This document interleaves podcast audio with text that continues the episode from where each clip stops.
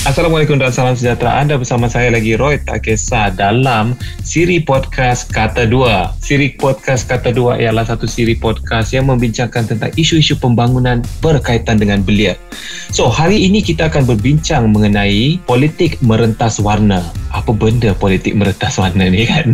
I mean, think of it ingat topik tu uh, apa fikirkan topik tu uh, cuba bagi tahu ai apa you rasa uh, kita orang akan bincang tentang dalam topik ni. Sebenarnya kita orang nak bincang mengenai politik yang merentas warna kulit. Pasal uh, kita kita ni bertuah tahu dalam uh, dalam di Malaysia kita ada pelbagai bangsa dan budaya yang tinggal dalam satu negara. Dia bukanlah macam negara contohnya Korea homogeneous uh, society kan uh, where diorang cuma ada bangsa Korea contohnya. Paling-paling pun beza logat je lah. Uh, beza daripada uh, lokasi mereka je lah. Yang uh, yang dekat utara sikit uh, orang Korea tapi bahagian Seoul. Uh, yang dekat selatan sikit uh, orang Korea tapi bahagian Busan. Macam tu. Kita orang kita bukan macam tu. Malaysia mempunyai banyak betul budaya yang ada di uh, Malaysia. Uh, bangsa yang tinggal di Malaysia. Di Sabah dan Sarawak saja pun. Contohnya lah Sabah ada 50 lebih etnik besar. Belum lagi kira sub etnik. Ha, so itulah dia politik merentas warna di Malaysia. Kita hari ini akan berbincang dengan Adilah Zaki. Saya sebenarnya saya dengar nama Adilah ni pun saya diperkenalkan dengan Adilah ni pun daripada kawan-kawan uh, dari Undi 18 juga. So I tak boleh nak bagi introduction sangat atau pengenalan sangat tentang Adilah. So I nak jemputlah Adilah uh, tuan badan sendiri untuk bercakap tentang diri dia. Cuba perkenalkan diri Adila. Okay, thank you Roy. Hello everyone, nama saya Adila. Ya, saya pelajar perundangan dari Universiti Malaya dan di bawah Undi 18 saya wakil daripada Undi Sarawak. Untuk topik kita hari ini, kita akan berbincang tentang uh, politik merentas warna. So, Adila, apa pendapat you tentang politik merentas warna ni? Uh, sebagai orang Sarawak, apa pendapat you tentang topik kita hari ini? Topik yang spicy ni saya rasa kalau macam tu. Tapi kacau lah kalau kita nak tengok kan, macam merentas warna, saya rasa warna warna dia lain-lain. Kalau kita tengok kalau dalam konteks menanjung dia kan lain. Kalau konteks bornya pun dia kan lain. So I rasa kita hmm. akan masuk kepada tu nanti. So kita leave it there lah. kalau sekarang ni kan uh, adakah anda rasa politik Malaysia penuh dengan sentimen perkauman wow spicy hot and spicy dah masuk ni adakah anda rasa politik Malaysia sekarang penuh dengan sentimen perkauman mengapa? Alright Roy. So nanti kalau you ada your own elaboration ke ataupun your own pandangan you just let me know tau sebab ni pandangan I lah waktu ni. Sebab saya rasa uh. kalau at this moment of time dia tak sangat perkauman dia lebih kepada konsep kekeluargaan sekarang ni. Dan kekeluargaan diorang ni diorang tengah fight untuk macam okay inclusivity untuk ha. macam persyukuran dan kebersamaan semua tu. Macam macam topik ni berentas warna kan diorang nak berentas hmm. tempatan tu juga itu mengikut kita punya trend sekarang lah kan mengikut kita punya trend sekarang memang kita uh, mengaspirasikan suatu um, quote keluarga hmm. Malaysia unquote kan itulah dia punya uh, trend sekarang tapi jadi apa yang kita boleh katakan tentang orang yang cakap eh tapi politik kita ni punyalah uh, dahsyat punyalah kotor sikit-sikit main sentimen perkauman sikit-sikit main uh, sentimen perkauman. Sebagai sebuah negara yang berbilang kaum uh, kita memerlukan perspektif kaum dalam politik kan? Ia tidak mungkin boleh dihapuskan. Apakah pendapat Adila tentang statement ni. Okay, sebenarnya kembali kepada tadi juga walaupun sekarang dia fokus kepada keluarga kekeluargaan contohnya tapi saya rasa kad perkauman tu masih ada. Cuma yang disimpan sekarang. Belum dikeluarkan belum masanya. Tu dalam pendapat saya lah. Dia macam ada tapi macam like oh bukan masa sekarang. Kalau nak tengok statement yang Roy bagi tadi mm-hmm. kalau saya nak tengok memang tak akan dapat dihapuskan honestly speaking. Because mm-hmm. of that card perkauman jadi nampak macam sesuatu alat oleh ahli politik contohnya untuk menggerakkan bukan sahaja penyokong tapi pengundi juga. Itu pandangan saya lah. Uh, saya cuma nak buat satu analogi tau. Macam kalau kita main bola kan kan pasal kita guna analogi kad tu kan kad kuning kad merah kan. So kalau bagi pendapat Adila lah dalam uh, Adila biasa kan dengan bola kad kuning ialah warning kad merah ialah get out get, Get out. out. of this field kan ha. so kalau kita guna analogi ni bagi you kad perkauman ni kad kuning ke kad merah Hmm, faham? Oh. Siapa referee? Saya lah referee kan? hmm ya yeah. kalau Adila jadi referee lah kalau I jadi referee I ada jawapan I tapi nak I nak bagi Adila dulu kan I bagi Adila dulu baru I bagi Alah, jawapan Dan ni berdasarkan orang yang pergi bangku lah. Lah. Macam ni macam ni. okay boleh Um, tapi saya rasa Kak Kuni tu lebih kerap kan? Tak rasa? Betul tak? hmm. dia dia akan kerap ya Saya rasa kalau dia ikut dia punya time kadang-kadang Kak Kuni juga sebenarnya. Hmm, okay. Dia cuma macam tak adalah benda yang kita perlu hapuskan. Uh, because kad merah kan dia macam satu benda yang sangat maksud dia kad merah ni ialah there's no uh, there's no point of return you you dah you are out of the game kan so kalau orang gunakan kad perkauman ni adakah dia sama macam dia bagi warning atau dia cakap okay this is it this is my end card inilah saya punya ultimate card hmm. Hmm, faham. So sebab the reason why saya cakap dekat kuning sebab orang Mhm. pakai juga quite often you know. Dia bukan like a Oh. final thing. It seems like macam Mhm. itulah kad yang diorang kalau dah pa- pakai dia nak pakai. Tapi sekarang ni sebab diorang nak cuba menambah hati kita nak cakap kita ni berpadu berpaksa terpadu that's why dia simpan. Ah, faham, faham. Okey, kalau bagi saya pendapat saya tentang kalau saya boleh gunakan analogi bola sepak kad perkauman ni saya lebih nak fikir dia sebagai satu kad merah lah. Sama macam baju I. So, uh, dia macam satu kad merah pasal I uh, I kan asal dari Sabah. Uh-uh. So dekat Sabah waktu I study dulu dekat uh, form 2 form sampai form 5 I punya kawan semua yang uh, kadazan dusun ada I sendiri uh, suluk dan dusun so I ada kawan orang India dan uh, orang Cina So kita orang berempat ni kita orang panggil kita orang keluarga Malaysia dari awal dulu lah.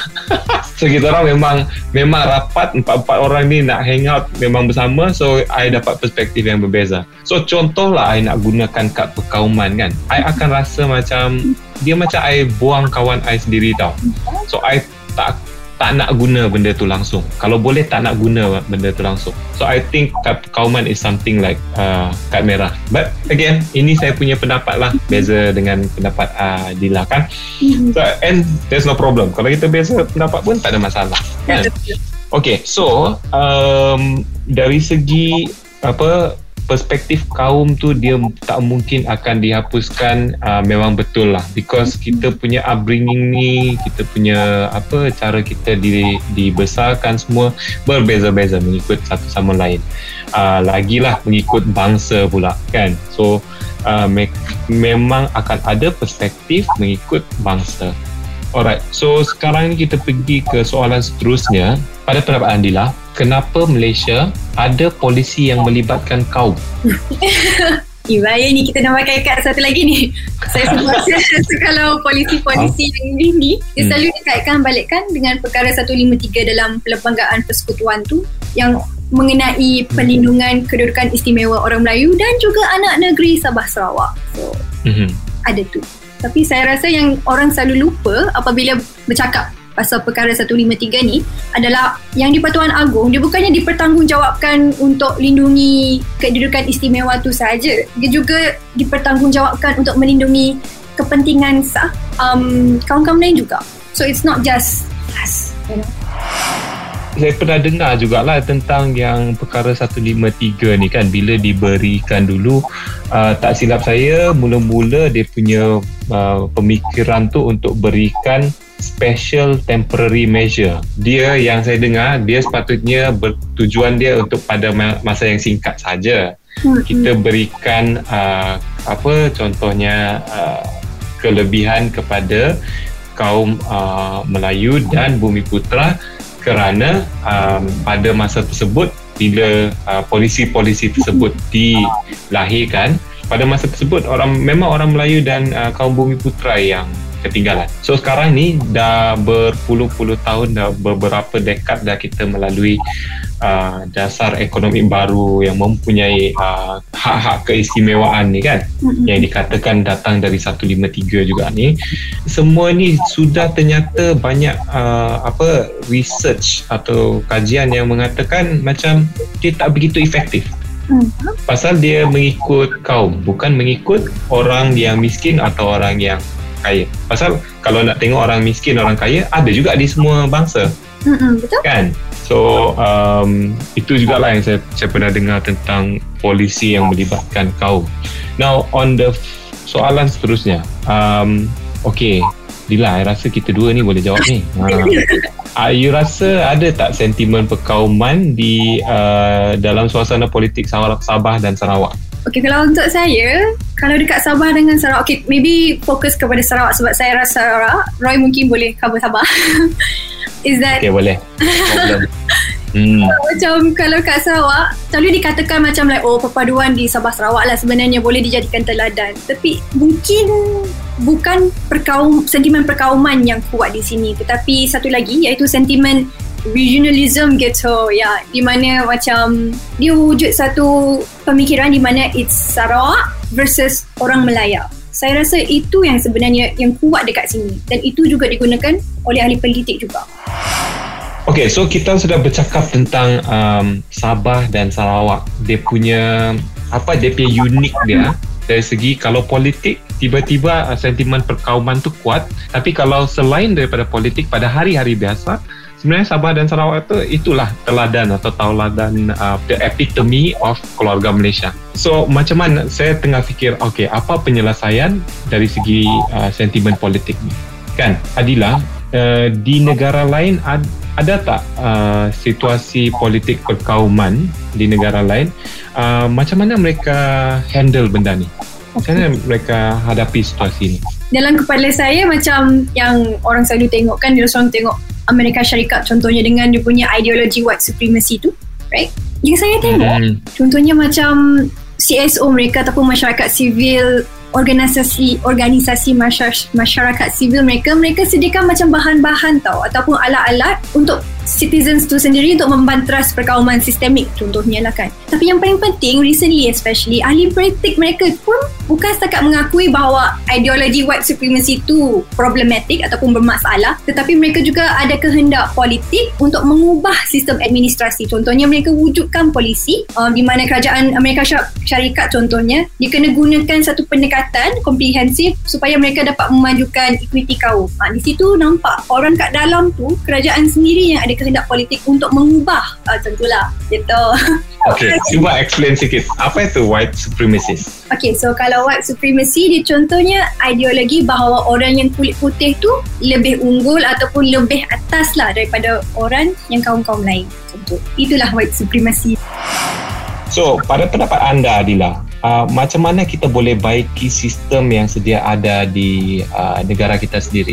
So, mungkinlah kita tidak boleh ubahkan apa history apa kita hmm. punya uh, apa tu sejarah berkenaan dengan permainan politik perkauman seperti yang saya katalah di Sabah Sarawak tu kan bila benda lain okey je relax ya tapi bila benda politik tiba-tiba very very uh, sentimen perkauman tu kuat Okay, itu history dia. Itu masa yang lepas. The past is past. And let bygone be bygone. Ha, contoh kan. So, macam mana kita nak perbaiki sistem yang sedia ada? Nak perbaiki sistem ni susah. dan akan ambil okay. masa yang lama tu confirm. Mm-hmm. Dan selain daripada kita didik sendiri, didik orang lain, memang saya rasa yang alat paling penting adalah untuk turun mengundi sebenarnya. Supaya mm-hmm. kita mengundi orang yang ataupun wakil rakyat yang boleh membaiki sistem dari dalam. Itu I mean that's one way to go about it. Kita mengundi kita mengundi orang yang akan memperbaiki situasi ini atau memperbaiki sistem yang uh, menjurus kepada politik politik perkauman. Itu faham juga. Uh, cuma kalau dari segi anak muda selain daripada mengundi uh, you rasa dari segi macam pendidikan ke dari segi sistem-sistem lain ada tak lagi uh, anak muda boleh buat oh, mesti saya anak muda boleh buat banyak perkara. So dia okay. ikut capacity diri sendiri. Contohnya kalau kita ni ada jawatan, contohnya lah kan, biarpun dalam universiti ke apa ke organisasi sendiri, you push for it. Kalau ada berlaku perkara-perkara begini, address it. Itu antara satu yang um, anak muda boleh lakukan dengan memakaikan ataupun memakai platform yang sedia ada untuk melakukan sesuatu. Satu cara lain adalah untuk wujudkan mungkin contohnya ruang selamat atau safe space ha, untuk mengadakan perbincangan. Contohnya kalau kita macam saya dengan Yulani Roy, kita ada perbincangan di sini, saya rasa safe to to talk about um, pendapat kita walaupun kita tadi ada perbezaan pendapat tapi tak ada pula saya terus macam oh, tak naklah cakap dengan you lagi ah, macam tu. You see? These are the things yang anak uh. muda lakukan. Uh-huh. So uh, Dila ada lagi tak uh, apa-apa nasihat lain yang you nak uh, berikan kepada kita punya pendengar hari ini? Um, saya dah banyak belajar daripada Adila hari ini walaupun kita ada sedikit perbezaan pendapat tapi okey lah boleh boleh kamcing lagi lah. Itulah okey. Mengenai itu sebenarnya ada satu mengenai perbezaan pendapat kan kalau kita hmm, ada perbezaan okay. pendapat tu saya rasa kalau untuk sesiapa yang tengah mendengar jangan nampak ataupun anggap sebagai ancaman anggap sebagai satu peluang untuk meluaskan pandangan diri sendiri yang sedia ada. That's how kita boleh menjadi lebih progresif saya rasa. Terima kasih. Saya pun macam uh, berkobar-kobar uh, nak bagi tahu semua kawan saya kalau ada uh, perbezaan pandangan relax. Don't take it personal, you know. Okay.